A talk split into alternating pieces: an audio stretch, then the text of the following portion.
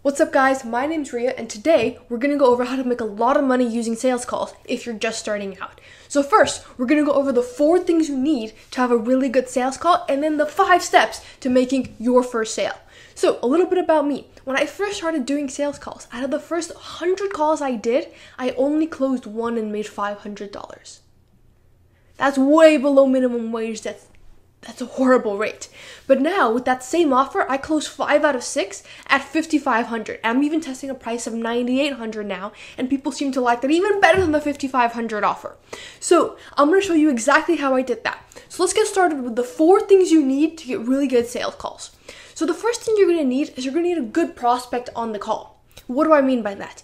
It will if the prospect does not have the financial resources to buy your product, they're not necessarily a good prospect for because the number one objection you're going to get for people who do not have the financial resources is not enough money.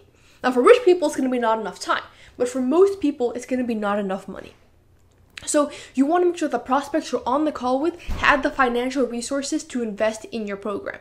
Now for me, when I first started and I was taking those 100 sales calls where I only closed one, part of the reason is, is that I was pitching people who did not have the financial resources to invest in my program.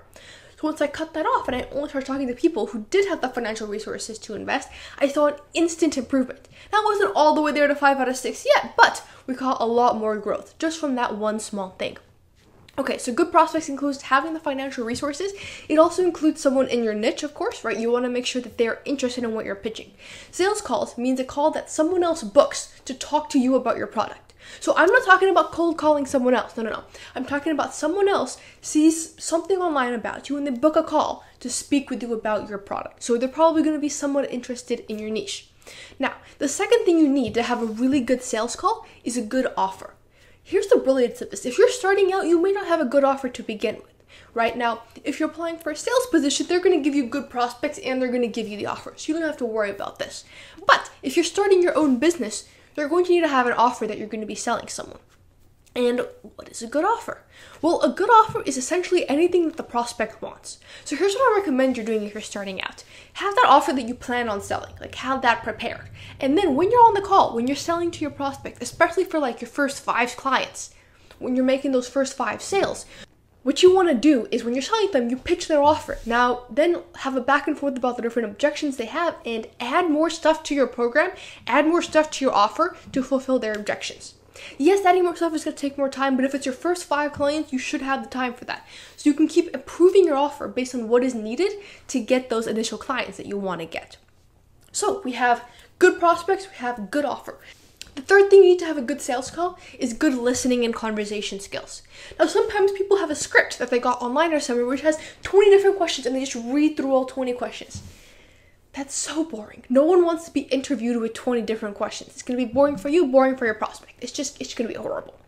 Don't do that. What you want to do instead is have a couple of questions and then based on what they tell you, ask follow up questions. If you watch some of the greatest interviews out there, different podcasts and everything, the hosts keep asking follow up questions because that was create an interesting conversation. Now, with your prospects, obviously you're not creating a podcast, but you do want to have an engaging conversation with them, and you do want them to know that you're listening. So be sure to ask a few questions and then have a back and forth conversation. Now we're going to get into how to have those conversations in a second and what to talk about. But make sure you're not just reading off a long list of questions. Make sure you have a back and forth conversation by asking follow-ups to whatever it is they're saying. And the fourth thing you need to have a really good sales call and this is going to be a little bit counterintuitive, but stick with me here, is you need a pipeline to be consistently getting more sales calls. And here's why. If you only have one sales call in the books, you're essentially going to be like so stressed about it, being like, I have to get the sale, I have to get the sale. There's not going to be an abundance, and your prospects are going to feel that clinginess coming out of you, right? If you have a bunch of sales calls lined up, or if you know how to keep getting more, you're gonna feel less inclined to sort of force this and you're gonna feel more open. You're gonna be listening better. You're gonna just be a better listener. You're gonna be a better sales rep or a better business owner that's what you're doing. If you have a pipeline that's continuously getting more and more sales calls, that's actually really gonna help you do better on every single sales call. Now you might be like, Ria, I'm just starting out. I don't have that pipeline. It's okay, right? You don't need all of these things, But if you do have that pipeline, you're to be able to feel comfortable trying new things and you're to feel less stressed about every single word that you're saying, right? You're not to stress about do I say this word this way or this way? Am I saying this right? Are they feeling? You're to be a lot more calm because that stress comes from the lack of abundance. It comes from the scarcity of not having that many sales calls. So if you can constantly generate more and more sales calls, you're to have that abundance and you're to feel more flow. So those are the four things you need to have great sales calls. Now I'm going to tell you the five steps to making your first sale. So you're gonna have your prospects. They're you know they go through your online system. They show up on a sales call with you. How do we close them? How do we convert them into paying clients? Well, the first thing we need to do on the conversation is introduce ourselves. You're literally a random stranger on the internet to them. Now, if you have some content out on social media, that's to be even better because they might have seen it beforehand, right? If you have some content out, I'd recommend emailing them it to them beforehand so they can click on your YouTube channel and see how many subscribers you have. Now, my coding competition business, the USACO one, that channel has about 3,000 3, subscribers at this point in time. My AI channel is brand new. It's literally the second video that's going on on this channel. So it is nowhere near 3,000 or anything like that. So for my old channel with 3,000 subscribers and a bunch of videos, I would send them videos from that channel. So they would see how many subscribers I have. So they would see my content. They would get some credibility there. If you can send them anything that boosts your credibility off the bat, that would be great. And so when you get on the call with them, you'd be a little bit less of a stranger. Now, if you cannot send them something that'll boost your credibility, like social media content or anything, what you can do is film a quick video of yourself talking to them. You want them to know it's specifically customized for them, because that will build that credibility and repertoire between the two of you. Now, obviously, you can just have some online AI dumb thing clone your voice or clone your face um, and make that for you. But if you don't want to do that, you can just film it yourself. It doesn't take too long. And film a quick video specifically addressing them. Now this will help them build repertoire. This will help them this will help you guys connect a little more before the call and it'll help get that trust. So in the beginning, you're still going to introduce yourself and have a little bit back and forth just so they feel a little more comfortable with you, just so you can break the ice a little bit. Okay, that was step one. We're going to break the ice, right? And it's a little bit on the call, the majority of it comes before the call, right? Contacting them, sending them um, social media posts or something you think are relevant to them. YouTube videos are a great one for that. And also, and if you don't have that, then sending them a personalized video or something of the sort. Now, step two is going to be asking about their different pain points. So, you know, when you introduce yourself, right after that, at the end of that, ask them where they are, where they want to go. So for a business thing, they'd be like, oh, I'm at 10K a month in revenue and I want to get to 50. Be like, all right, perfect. What are like the main three things holding you back? So you ask for the main three things. And then they're to list out their main three things to you. Now you're to use them. So we're to say, okay, for item number one, and you can write these three items down because you don't want to forget them throughout the call. So write them down if you need to, but do not forget them. So you go, okay, item one, and then you have you ask about more. Then you ask more in-depth questions about it. So now instead of having a long list of 20 boring questions, you just ask about their three pain points. For each of these, you follow up and have a super in-depth conversation about it. So you go pain point one, you get their, all their details. Same with pain point two and pain point three. This is a better way to do exploration than asking a pre-written list of 20 questions because it's specific to them and they will feel listened and heard. They know when you're just reading off a list of a script of questions, and they know when you're engaging with them. All right, that is step two. Now, step three, what we're gonna do is for for each of those pain points at the end of them. So we asked about pain point one in depth. You're gonna super in depth thing. Then we're gonna follow them up with a previous client that you had that exist had that exact same pain point and that solved the problem and got it resolved. So you're adding a case study there. You say, I have a client named Bob. Bob had the pain of blah blah blah blah, and you explain their pain points in detail in their own words, which is a super important part because then they'll feel like they're gonna relate to this client Bob. So okay, Bob Bob had this exact same pain point to explain it in depth in their own words, and then Bob did a blank. This is going to be the name of your framework. You want to talk about the what and not the how. So you don't want to say how Bob solved the problem, you want to say what Bob did to solve the problem. So I might say, hey, Bob was at 10K a month. He couldn't figure out how to get more leads. He then added an AI lead generation bot. He was able to go from converting 10% of his website viewers to leads to converting 30% of his website viewer to leads, which got him a lot more booked calls. He then got 30k months, and he was able to close more. Maybe he even got 50k months. So, anyways, you talk about the person's name, so use the name of your actual client to face the same problem, the problem that they face, describing in depth, the name of the framework, so the what and not the how, and then the person's result. So you have those four things. And then you ask the client, do you feel like if you also had insert name of framework, you could also receive this great result? And they'll say yes, and you're like, great. And then you say, okay, why do you think that would help you? And so you get them to really think about it. Because if you ask them, do you think you'll be able to receive this result? They're just gonna be like, yeah, yeah, yeah. Without really thinking about it. People just naturally are gonna respond yes. You want them to go in depth into why they think that they can receive that result too using the same framework. You do, that, you do that for pain point one, then two, then three.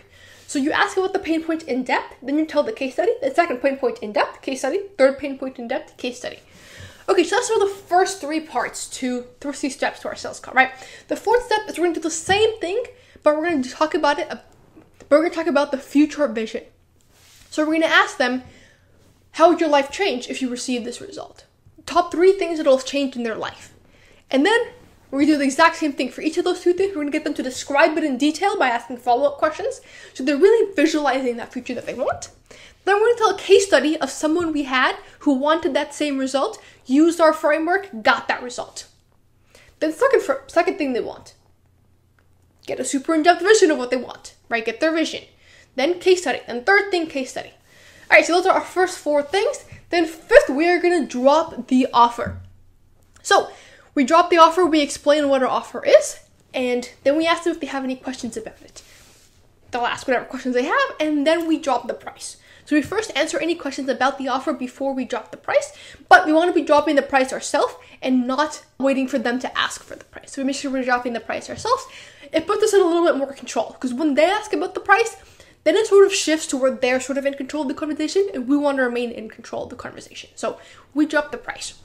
Now, once we drop all this offer and everything, um, we're gonna go into a bonus step six. And a bonus step six is gonna be objection handling.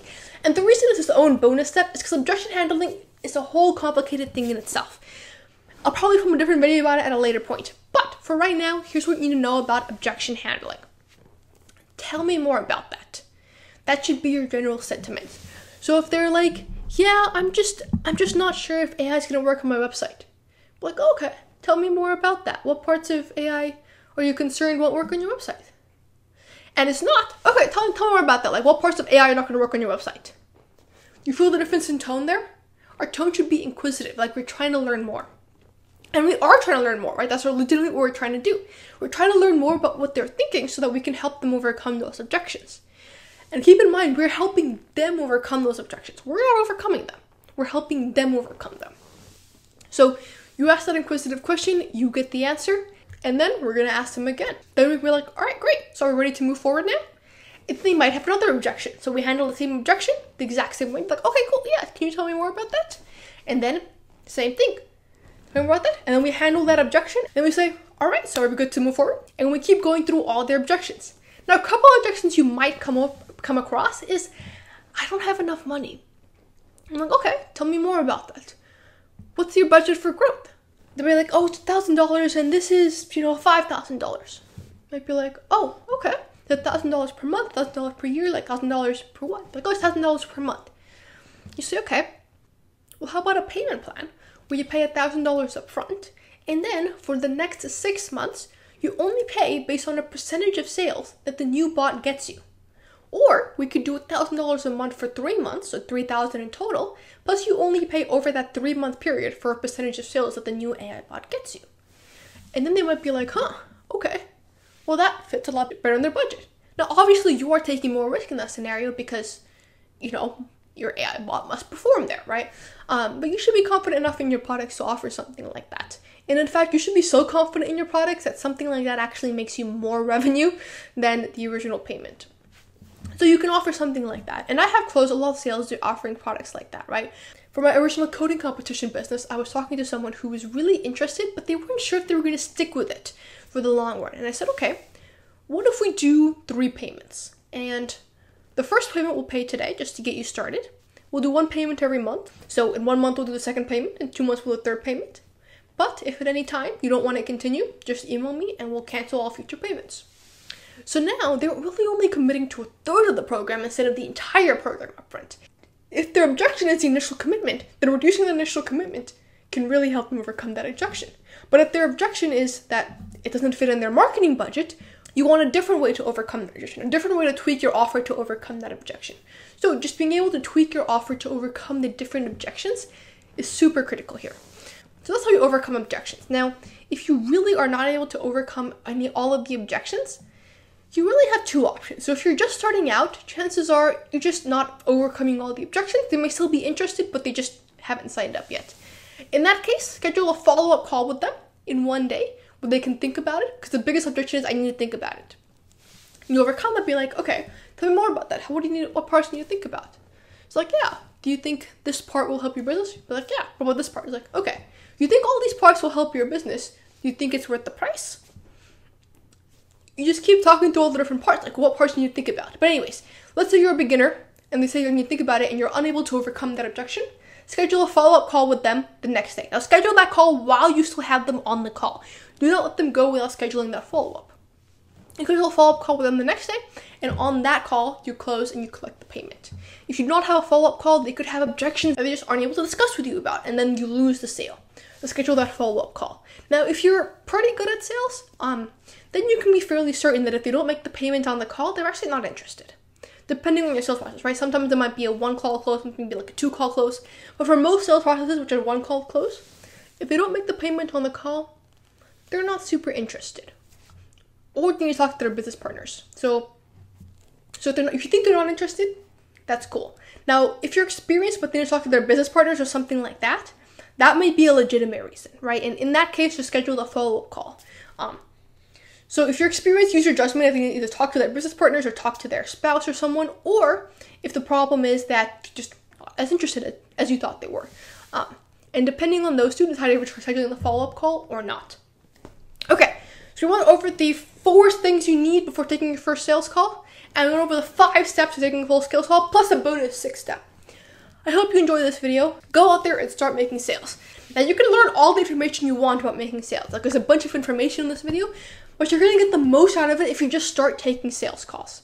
Take 10 sales calls, then learn more. Then, then 10, then more. And keep taking sales calls.